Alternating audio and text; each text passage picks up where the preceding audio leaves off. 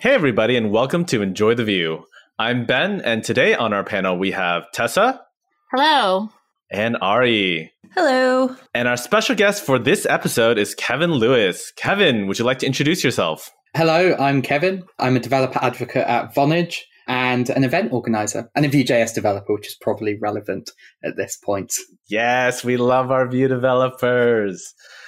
So, speaking of being a Vue developer, what brought you to the Vue ecosystem? What's your origin story? when I first started building like front end web stuff with more complex libraries, not actually that long ago, just a few years ago, I tried React and I really struggled with it. I just found people talk about the magic quite a lot.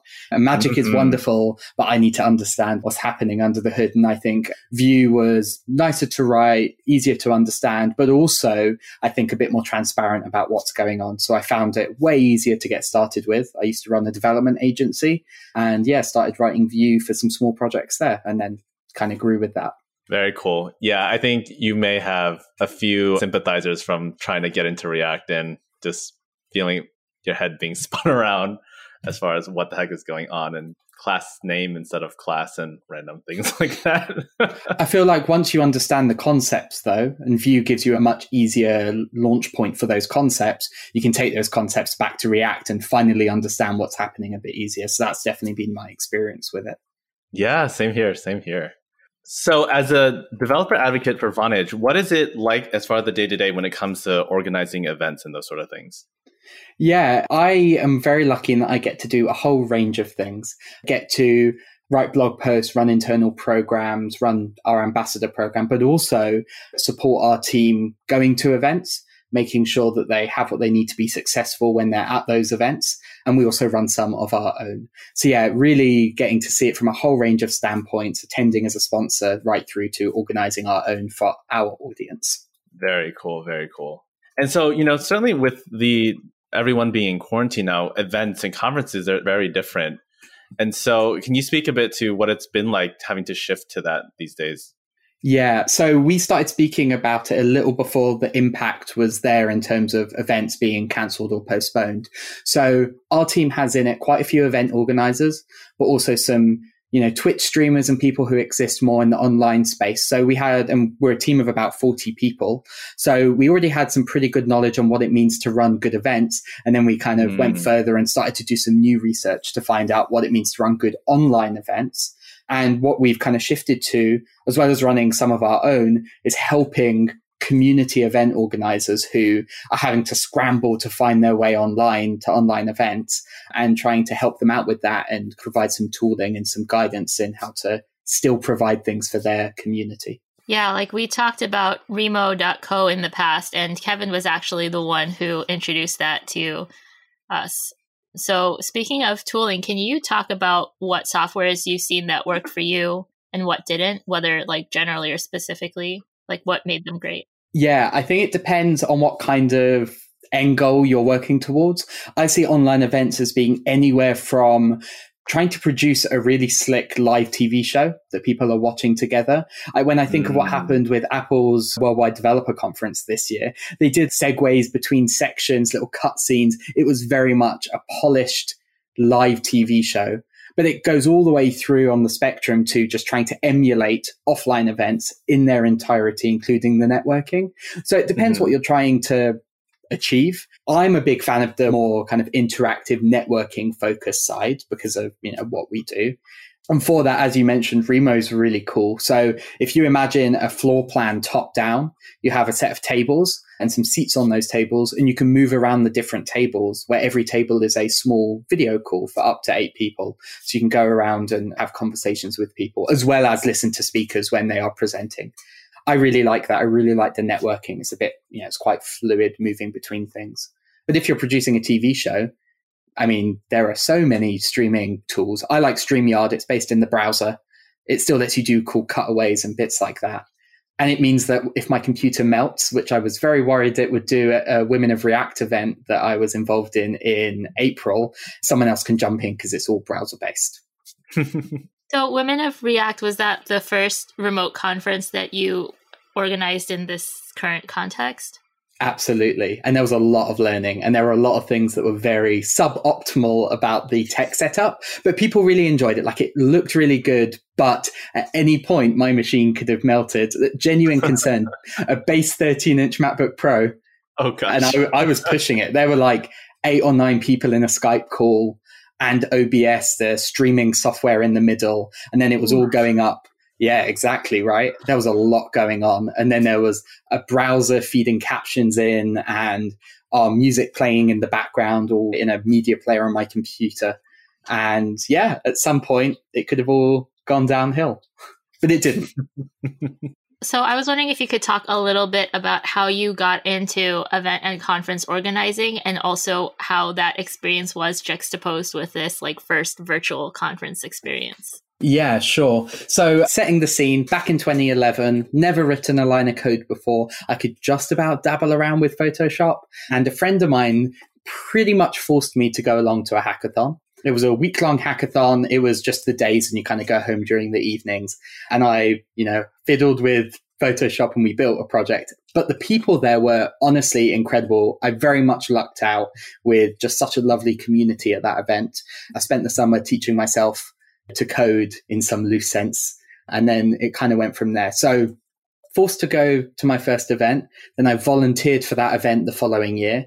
And then I found myself working for the company that delivered that event. I kept volunteering and then eventually got hired as an intern and then not an intern anymore and ended up building out their developer community. So a lot of hackathons there, a few meetups, mostly smaller events, though a few large ones. And then from there, just yeah, run lots of events in different contexts, not just hackathons and meetups and workshops, but also big conferences and small conferences and kind of everything in between. So the thing I really, really like is firstly, I like putting out fires on the day. Like someone has to like that job, and that person is me. I feel like at this point, I've seen a lot of problems crop up and I broadly know how to fix them creative problem solving with whatever you have in front of you. And this very much gives me a chance to do that. I also like bringing people together and giving them a space to network. Going online kind of ruins both of those joys for me. I still like putting on content for people. People get value out of events that I run and am involved in. And that's why I continue to do it, as well as it being part of my job. And I like having a job. But I like bringing people together in a physical space. And while I still bring people together. I can't really observe it in the same way. So I can't really get my own selfish joy out of it. and while this sounds really odd, events that have less moving parts also have less things that go wrong, which also means I can't problem solve. And they're, they're, kind of a bit boring by comparison. Yeah, like my screen share isn't working is not like a very exciting problem to fix. It isn't, is it? But oh, we have 90 minutes and somehow we need to acquire another 250 mils and also a thousand pieces of cutlery. How do we do that? Is a bit more of an enjoyable. I mean, there is obviously a bit of a, oh, how do we fix this? But at least you know, there's an actual problem to solve that you have. I don't know. Maybe I'm just hate myself, but I seem to get joy out of that. Yeah, it's fun. Yeah, so for those who didn't have a chance to go, so VueConf US, I think, at least for me, it was the last in person conference I was at. So that happened basically at the cusp. And so Aritas and I all were able to make it for at least part of it. And I will say, as the MC, I can empathize with the fires running around and being like, are they done? Did they finish early? Oh gosh, I need to get in costume. Like, oh, run, run, run, run, run. Oh, yeah, I saw you running a lot. Yes, lots of running in a pink dino costume that was inflatable was ooh, totally normal. Quite a workout. As a little organizer tip, don't run, then it looks like something's wrong. Briskly walk, then it looks like you have your shit together. But when you're in a dino suit, it doesn't look any different. So you just. Oh. I feel like running may just be on brand for you, Ben, because like at Connect Tech, you weren't emceeing and you weren't speaking, and yet as an audience member, I recall you distinctly running back and forth between rooms at high speed. It's nice to hear that oh, you were doing so oh, much behind the scenes work. yes, I did try to watch two different tracks at the same time. That was tricky. Tracky. How'd that work out?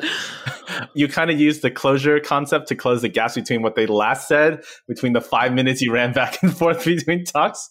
Oh man. What are some typical things that you see conference or event organizers mess up time and time again that you have some really nice way to solve? And then also, what are issues that are maybe less obvious to conference organizers, but like as a more experienced organizer, you can kind of detect are an issue? Like, I feel like, for example, maybe the networking part, conference organizers don't always plan that out so carefully and they think it doesn't really matter, but it might, stuff like that. I mean, logistically, there are a set of issues that you only have to go wrong once before you start to know how to fix them and what to look out for. Things like how many access points are there and where are they and where are the concentration of people? Do we need to hmm. bolster that and put up some more networking? Because Wi Fi going down at events sucks for everyone involved.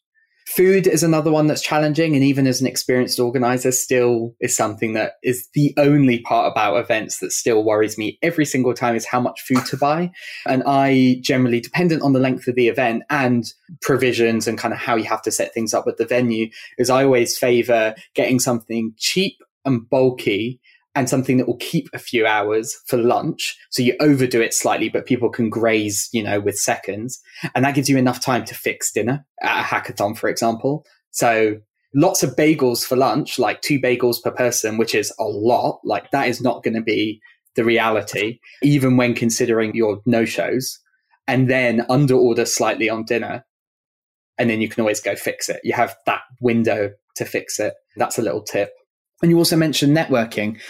I am always a bit cheeky in that I have enough friends who are also event organizers that I always put plants in the audience. I know that sounds really disingenuous. Um, you just have, you just have generally speaking, you can read a room and you can see people who are alone, but probably want to be left alone. And you see people who are alone because they can't find their way into a conversation. Well, the job of these few people is to go and scoop those people up, have a little conversation, and use their kind of more social confidence to introduce them to new groups and say, hey, this is Charlie, can they join you?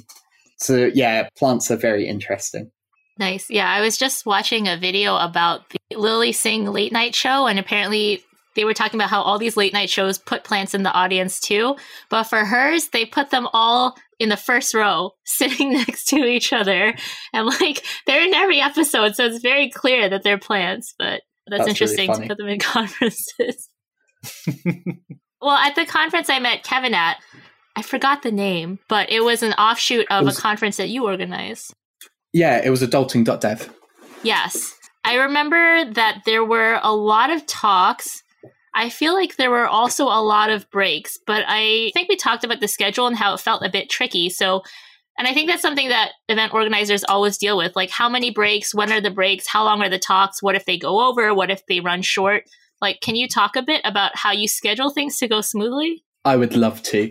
So there are two things there. One is about when to schedule breaks and essentially how long would you want to be sitting down without feeling like you can get up and go to the toilet or go get some fresh air or go grab a snack. I generally try and schedule a break no more than every kind of hour to hour and a half at an absolute max, but you're kind of bound somewhat by your content and the length and type of your content as well. But, you know, just try and think about how long you would want to be sitting there and then providing enough time for maybe half your audience to go do that.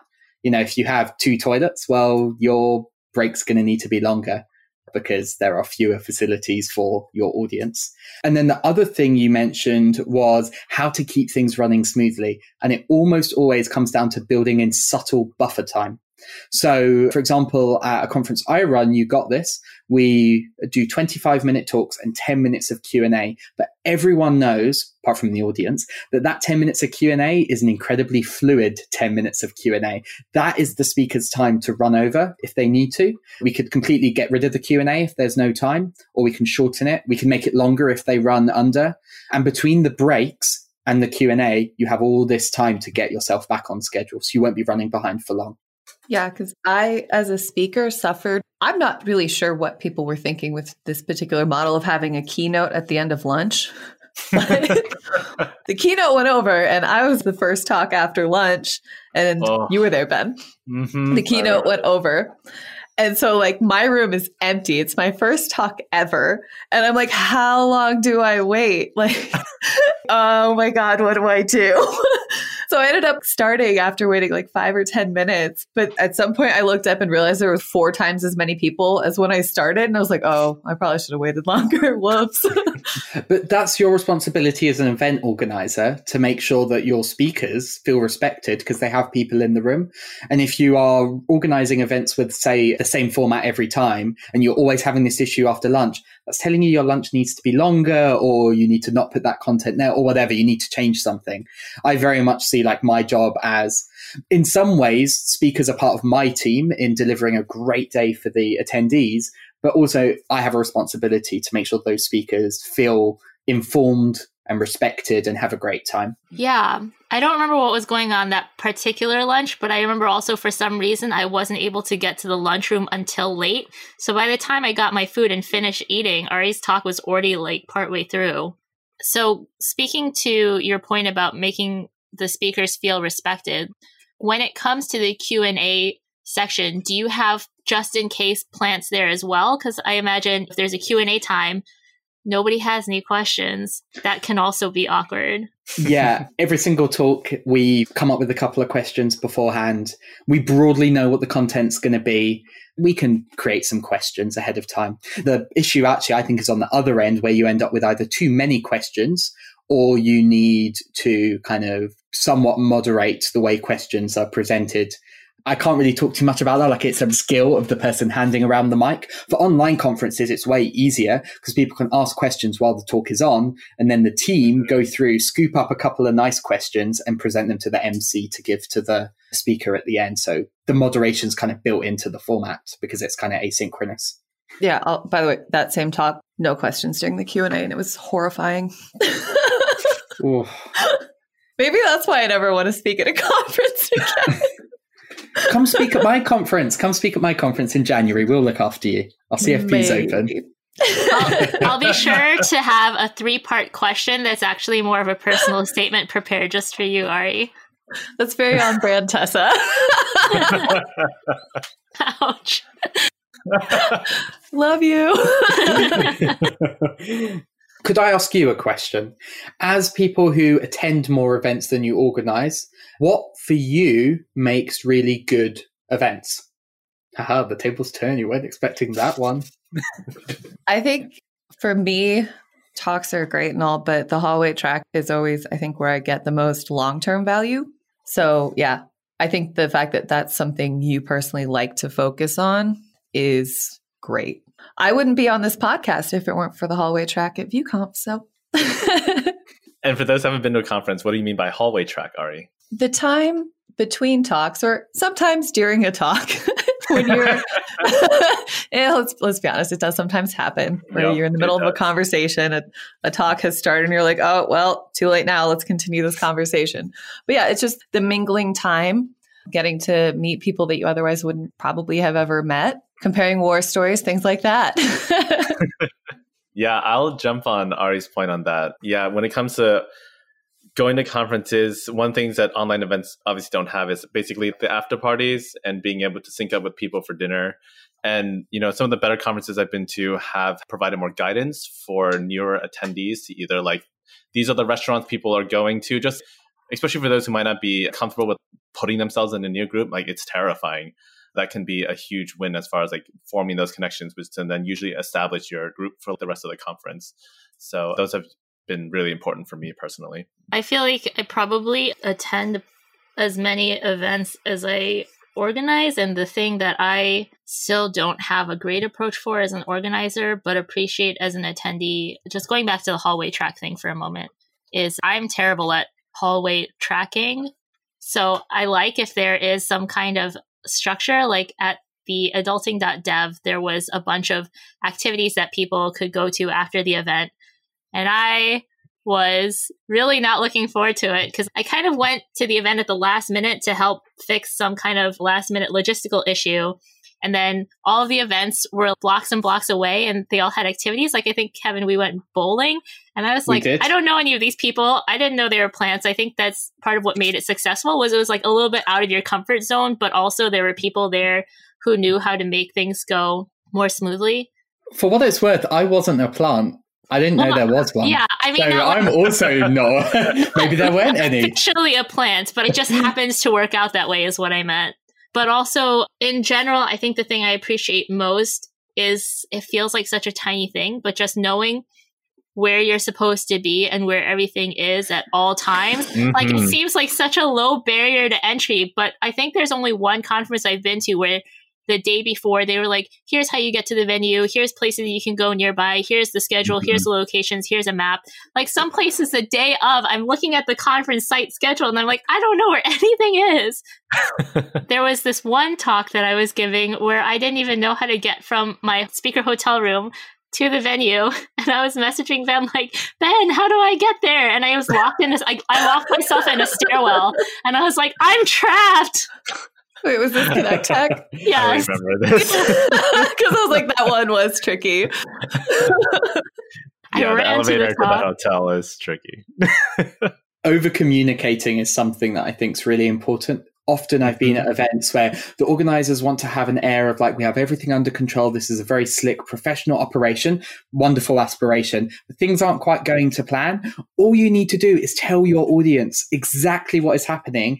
Even if you don't have a plan, just say, we're still working out exactly what we're going to do. Because then you take away the questions, you take away the worry. And I think it also humanizes you as an organizing team and your event a bit makes it a bit easier for people to approach you as organizers because you can make mistakes too.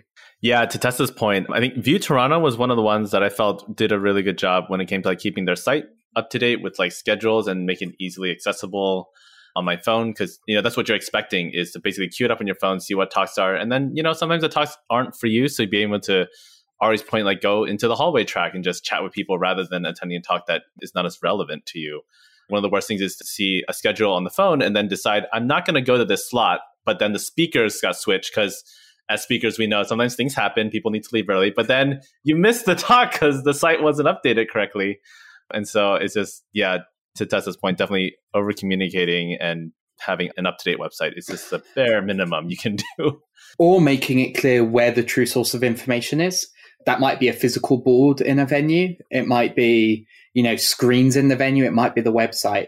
Chances are you're not going to get to updating every piece of collateral you have if things change, but people need to know Mhm. which one they can trust. Also, for in person events, even though this is one piece of media you definitely cannot update, I always appreciate badges that have a schedule on the back just so I can have that as a quick reference. Mm. Yeah, I think one of the tricky parts as like a partial, like having helped out at organizing conferences is that when speakers do have to switch for whatever reason, I think to Kevin's point, it reminds me now, like really over communicating that that slot has switched is critical just because there are people who basically just missed the update. And then there were basically complaints because, I mean, as far as the schedule, they were concerned when they opened the email that morning, like X person is speaking at Y time slot. And again, there are legitimate reasons to switching the lineup, but then it's like over communicating that to your audience, I think is critical so that they're not upset later. There are other more subtle things. My conference in January, I was making my schedule in Sketch or whatever, and I copy and paste my layout for, you know, one time slot, and I forgot to change one of the times, so I had a duplicate. Uh, so this is happening at this time, and then this is happening, but it's at the same time, and that clearly isn't the case. It's a one stream conference. And I remember in the opening talk, I went, right, everyone, get a pen out your bag. We're going to open our little booklets around our neck together, and we're going to cross this out, and we're going to update it together. And it was fine. Now everyone knows. Now, if someone has a question, chances are another attendee can answer it. Ah, if they didn't catch that memo, it was quite funny as well. Yeah, I remember at one conference I was at, there was a discussion about whether a speaker change should be explicitly communicated broadly, like through an announcement, or if it should only be subtly updated on the website. So I'm curious if there are situations where there are changes, but for some reason it's inadvisable to overly communicate them, I guess, and just communicate them, under communicate them. I genuinely can't think of a reason why you shouldn't communicate that something you've said is now different. You make a mistake, you should own it. Maybe there's something nefarious that's happened, you should communicate it. Like, I can't genuinely think of a reason why I wouldn't be super forthcoming. How you do it might differ, severity might differ. Like, there's Mm. been a change of lineup versus, I don't know, the last speaker's cancelled, so the event's over 20 minutes earlier or half hour earlier. I think that matters less because no one's going to change their plans now based on that. maybe it could be a bit more of a subtle update. But I can't think of a reason why you wouldn't do it. You know? Yeah, the only thing I can think of is maybe if a keynote speaker that maybe a lot of people are expecting to be there at the conference has to cancel at the last minute, maybe that would influence people's reason to attend. But at the same time, I think to Kevin's point, transparency is better than having them find that later. So yeah, no, I got nothing. I'm not sure about this phrase, but controlling the narrative is also important. You know, being forthcoming, explaining the reasons why means people aren't going to fill in gaps for you potentially incorrectly or in a way mm-hmm. that is damaging to you as a team or an event or a brand. Mm-hmm. That, yeah, that that's a it. very good point. I feel like a lot of people are understanding of something if they understand why it's happening versus just like, this is something that happened and it's bad. Well, that's it. Going back to what you were saying about a single stream conference, I am curious to hear more about people's thoughts on single track versus multi track conferences. Kevin, you look like you have a lot of thoughts. Would you like to start? yes, it depends on what you're trying to achieve.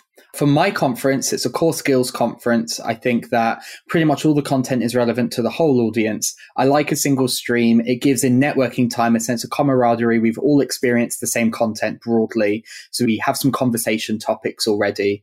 And there's something quite nice about that shared experience. At very technical conferences, perhaps you want to have streams based on, I don't know, where you're at in terms of complexity and what you're wanting to get, or whether you're interested in more, I don't know, cutting edge topics or you know more specific content. That case maybe have multiple streams because people at those ones might be coming for like technical insight and upskilling. So it needs to be more focused at their goals. I like single stream conferences. I like that sense of camaraderie that people get through having a shared experience. I also like single track, but I hadn't even considered the camaraderie aspect, but that's absolutely true. Because then, you know, at the reception afterwards, you all have something to talk about because you all saw the same things. But the other thing about multi track conferences is I hate it when there's two talks at the same time that I want to see because I'm like, what do I do? well, Ben no. has a trick for you. I'm no Ben. So.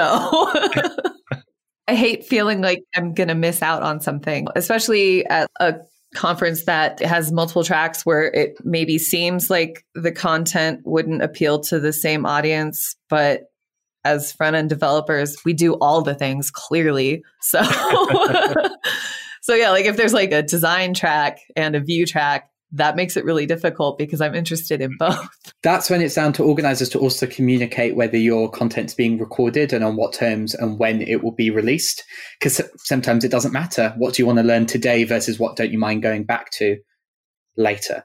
Yeah, when it comes to multi tracks at Connect Tech, they do multi disciplines. So she mentioned there's like a design track, and then there's like a JavaScript track, and then different framework tracks, and I think there's even a UX track. But Actually, one of my first conferences, CSS Dev Conf, they actually have a kind of unique way of doing it where it's a two track conference, at least when they were doing it. And then the best talks were ranked, uh, like, so you could vote for it. And then the most popular ones were given again at the end so that everyone could see basically the most popular ones. And so, again, an interesting twist on the multi track panel. But to Ari's point, I still had times where there were literally two talks going on by people I wanted to see both. Even if you have like the most popular ones voted to give their presentation again, that doesn't guarantee that the one you want to see will show up. So I think to Kevin's point, having either some sort of recording that at least letting people know what is recorded because sometimes some tracks are allowed to be recorded and some aren't. So then at least you can make a decision that like this track i'll go to because i'm not going to get a chance to see it. Certainly would make a big difference. That wildcard slot makes me really uncomfortable. I like telling speakers exactly where they can expect to be how long they have. Also a lot of speakers get a bit worried about delivering their talk. Why would i put them through it twice you don't, you don't think having thought. to win a popularity contest on top of giving a talk sounds thrilling and fun? Yeah. So, yeah, oh, not only do you have to worry about giving your talk twice, but if you don't have to give your talk twice, you're still demoralized because nobody wanted to hear it. so, like, everybody loses. Is it based on attendees or title? Because if only 10 people went to your talk and then they have to vote on whether it's the most popular talk, I guess I have a lot of questions.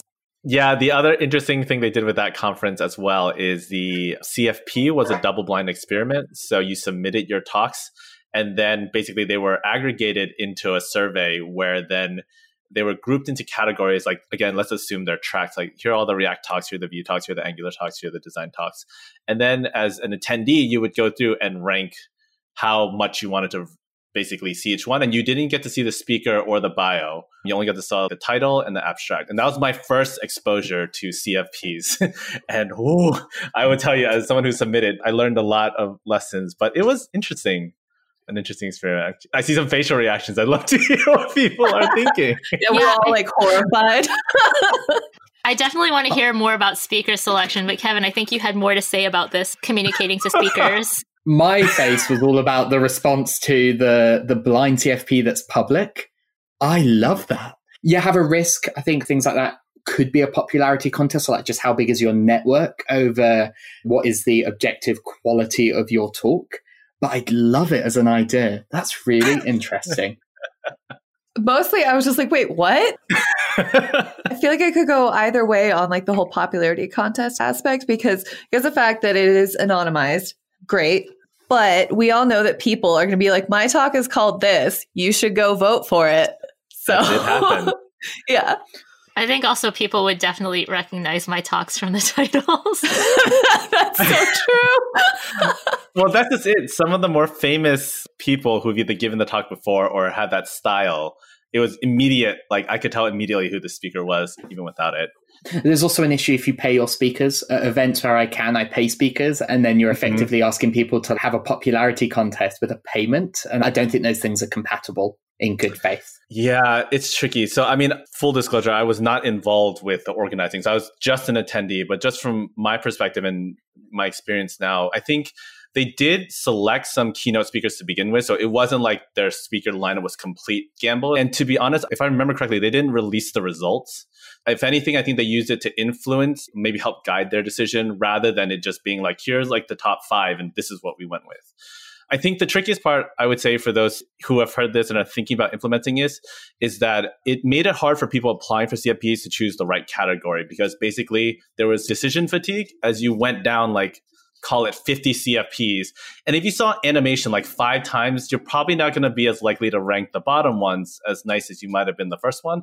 And so you end up with some inherent biases with this voting system. And let alone if someone happened to put the same talk, but in a different category, like good for beginners and not in like an intermediate track, whatever, then all of a sudden you were putting yourself up against like a different number of CFPs. So I would say, similar to Kevin, I like the idea, but the implementation of it is particularly tricky just because, yeah, yay, yeah. my research background. Tying the decision fatigue back to the multi track conversation, I feel like to Ari's point, that's another difficulty there. Like there's certain choices as an attendee that I like not having to make, and that's one of them. And also from the attendee perspective, like you don't necessarily know what the presentation style of the speaker is going to be. So if you're interested in both talks, but one doesn't work for you, maybe you feel bad to leave in the middle, but you're like, oh, I could have gone with that other talk or something. And also from the speaker perspective, if you're in the same time slot as like a really popular speaker and similar to Connect Tech, the only multi-track conferences I've been to have different tracks of technologies. And I think it's pretty hard to book venues that have room sizes that are appropriate for like the entire population that's attending the conference. So you end up with a lot of very sparsely populated audiences. Mm-hmm. So I feel like that's tough. Have any of you heard of an unconference before? Sounds familiar, yeah. Yeah, a couple of you are nodding. So I am also one of the organizers of Barcamp London. And the idea behind Barcamp is you go to an event and if you think of this timetable where in the columns you have time slots and in the rows you have rooms with the number of people who can sit in that room, the talks are generated by the attendees on the morning of the event. So you have a broad theme. Our theme is simply tech, though it's just a suggestion. We've had talks on things like making the perfect cup of tea, rolling sushi, beekeeping, as well as technical topics. And one way I've seen them run is at the beginning, people can come up to the mic, pitch their idea. You put your arm up if you're interested. And then the facilitators go, right, based on those hands, they get a medium sized room, they get a small room. You probably don't get a room because like no one's interested. And then we also encourage people to vote with their feet in a completely non-judgmental way. If this is not what you wanted or there's something else you're interested in or you're no longer getting value, get up and walk out. And as a speaker, if you are pitching a topic, you have to be okay with that. Mm. Really, really fun and way easier to organize because you essentially just need a space with a few breakout rooms on the side to have to deal with speakers because they're your attendees. Have you tried anything like that remotely yet? In fact, the Barcamp London team actively decided that we will postpone Barcamp London 12 until we can run it in person because it is an event that very much mm. benefits from being in person.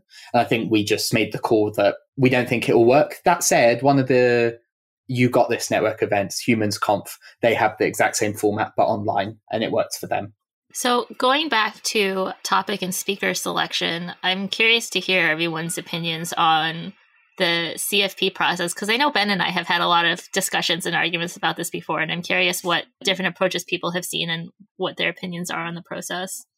I've run CFPs in a number of ways, or I've run talk selection in a number of ways. Dependent on the event, it might be appropriate to directly contact people and ask them to attend your event. That's great. You have direct contact with people. It's good for quick turnaround. It's not necessarily good for having like a wide selection pool or a diverse selection pool outside of people you know. So you just have to be conscious of that. You can somewhat remedy that just by virtue of who you reach out to, but you just need to be thinking about that because you're at risk of not having a very diverse lineup. But also, it's only ever going to be people you know. For You Got This, we have people submit. Then we have an external review panel. None of the organizers are on it. We've run it the same way every time in that they each get two thirds of the list. There's three of them. They get two thirds of the list. They review every talk with some notes and a score between one and five. And then at the end, they have a call with us, with one of our team who also hasn't seen the CFPs, and they pick their top 10.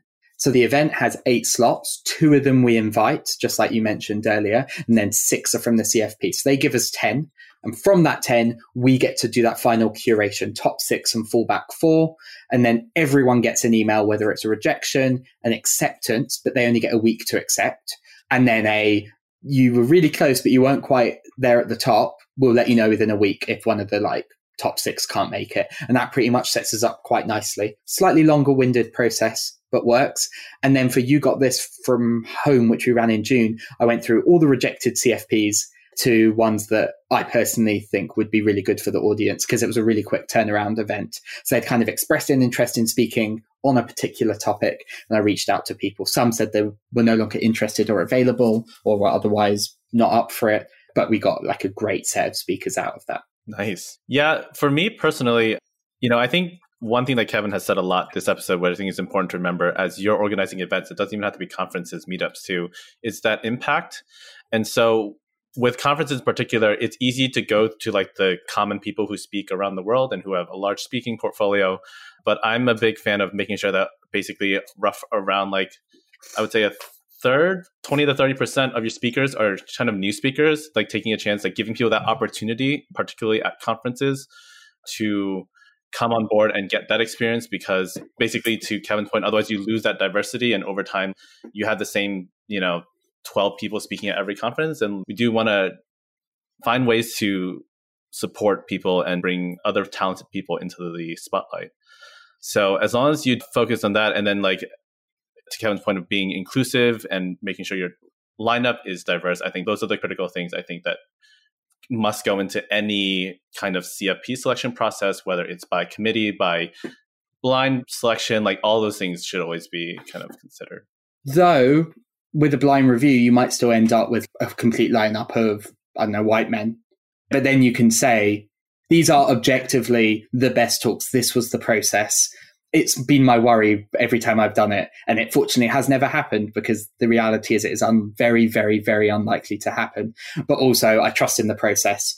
Also, frankly speaking, your two keynote spots are your chance to somewhat course correct. I don't invite people because they fit into certain groups in those keynotes, but they are a chance to course correct if it is going way off the rails. Yeah, just some extra considerations. Well, Ari, I'm curious for you as a speaker, how you chose the conference to give your talk at, or like what CFPs you found appealing, or like what you found appealing about a speaker panel as an attendee. Because, like, for me, if to Kevin's point, this potential of a speaker list of a single demographic, then I might start wondering how I frame the CFP or what audiences that have access to that CFP. So, do you mind talking a bit more about your perspective on that? I didn't choose the conference I spoke at. oh, that's right. it chose me. um, You're so famous. So cool. One extra note when we ran You Got This the first time around, we had a mentorship program for first time speakers. Really wanted to encourage first time speakers. And when I've run corporate hackathons before that people have to apply to, I ask people if they've kind of come before. Plus, I know who's in our network, and I try and fill at least a percentage of the space with people who have never come to one of our events before to try and keep that pool with new people so it doesn't kind of stagnate with the same, you know, 100 people. Sounds good. Well, this has been a lot of fun. As we wrap up the show, Kevin, where can people reach out to you if they have questions regarding whether it's Vonage or organizing events? You can chat to me on Twitter. I am underscore PHZN. My DMs are open, or you can at me or whatever, and I'm happy to answer any questions that people have. And Z is Z for our American listeners. yes, Z is Z for you American listeners. Only a third of our listeners listen from the US. So very cool to know. yeah. Great. We'll make sure to include that in the show notes. And with that, it's time for us to move on to picks. Tessa, would you like to get us started? Well, sure.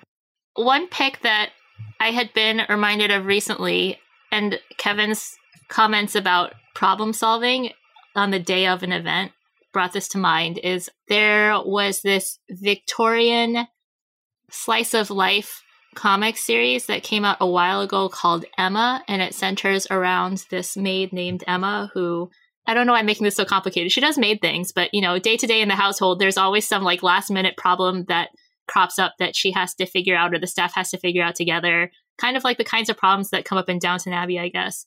And so if you want to empathize with the thrill of fixing day of problems, maybe that's something you can check out.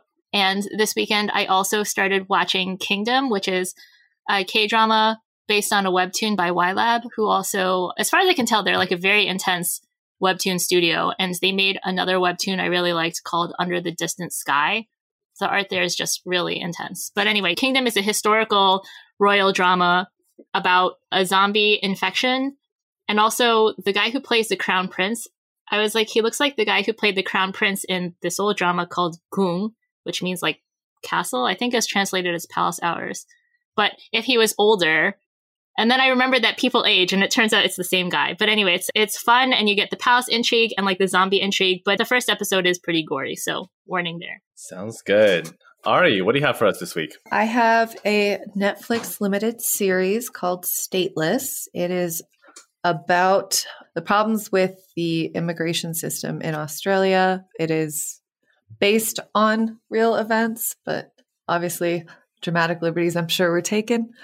It's very interesting. To be honest, I have to imagine that detention centers in the US are probably way worse than what they show there. But it was an interesting look at the balance between humanity and process. Sounds good. Kevin, what are your picks this week? I'm going to do a couple of shameless plugs if that's all right. The first is my conference in January that I've mentioned a couple of times called You Got This. It is a network of community run conferences about core skills, the kind of skills that require, you know, emotional labor and almost never get spoken about apart from in that slot in a multi track conference right next to a very popular talk. We record our talks and they're available for free online. So we've got a pretty good talk library at this point to learn more. And then my second one is a newsletter that Amy Dickens are writing called Event Handler. And it is a newsletter and soon to be podcast about running developer events. So if you're interested about developer events, subscribe to it. Very cool. I would definitely be like that. Just to interject for a moment, I feel like you got this is still accepting CFPs. Is that correct? Yeah, at the time of recording right now, yeah, to the end of September. And then October is the whole period of like review and having people accept and then accepting fallbacks. And then we're releasing tickets on November 1st and it's in January. Sounds good. All right. And then as far as my picks, since we're talking about conferences this episode, I have two, which will be Vue Toronto and Connect Tech, both of which will have Vue tracks and they're online and completely free. So please sign up and join and show your support And with that, that's all for this week's episode. Thanks everybody for listening. And until next time, enjoy the Vue.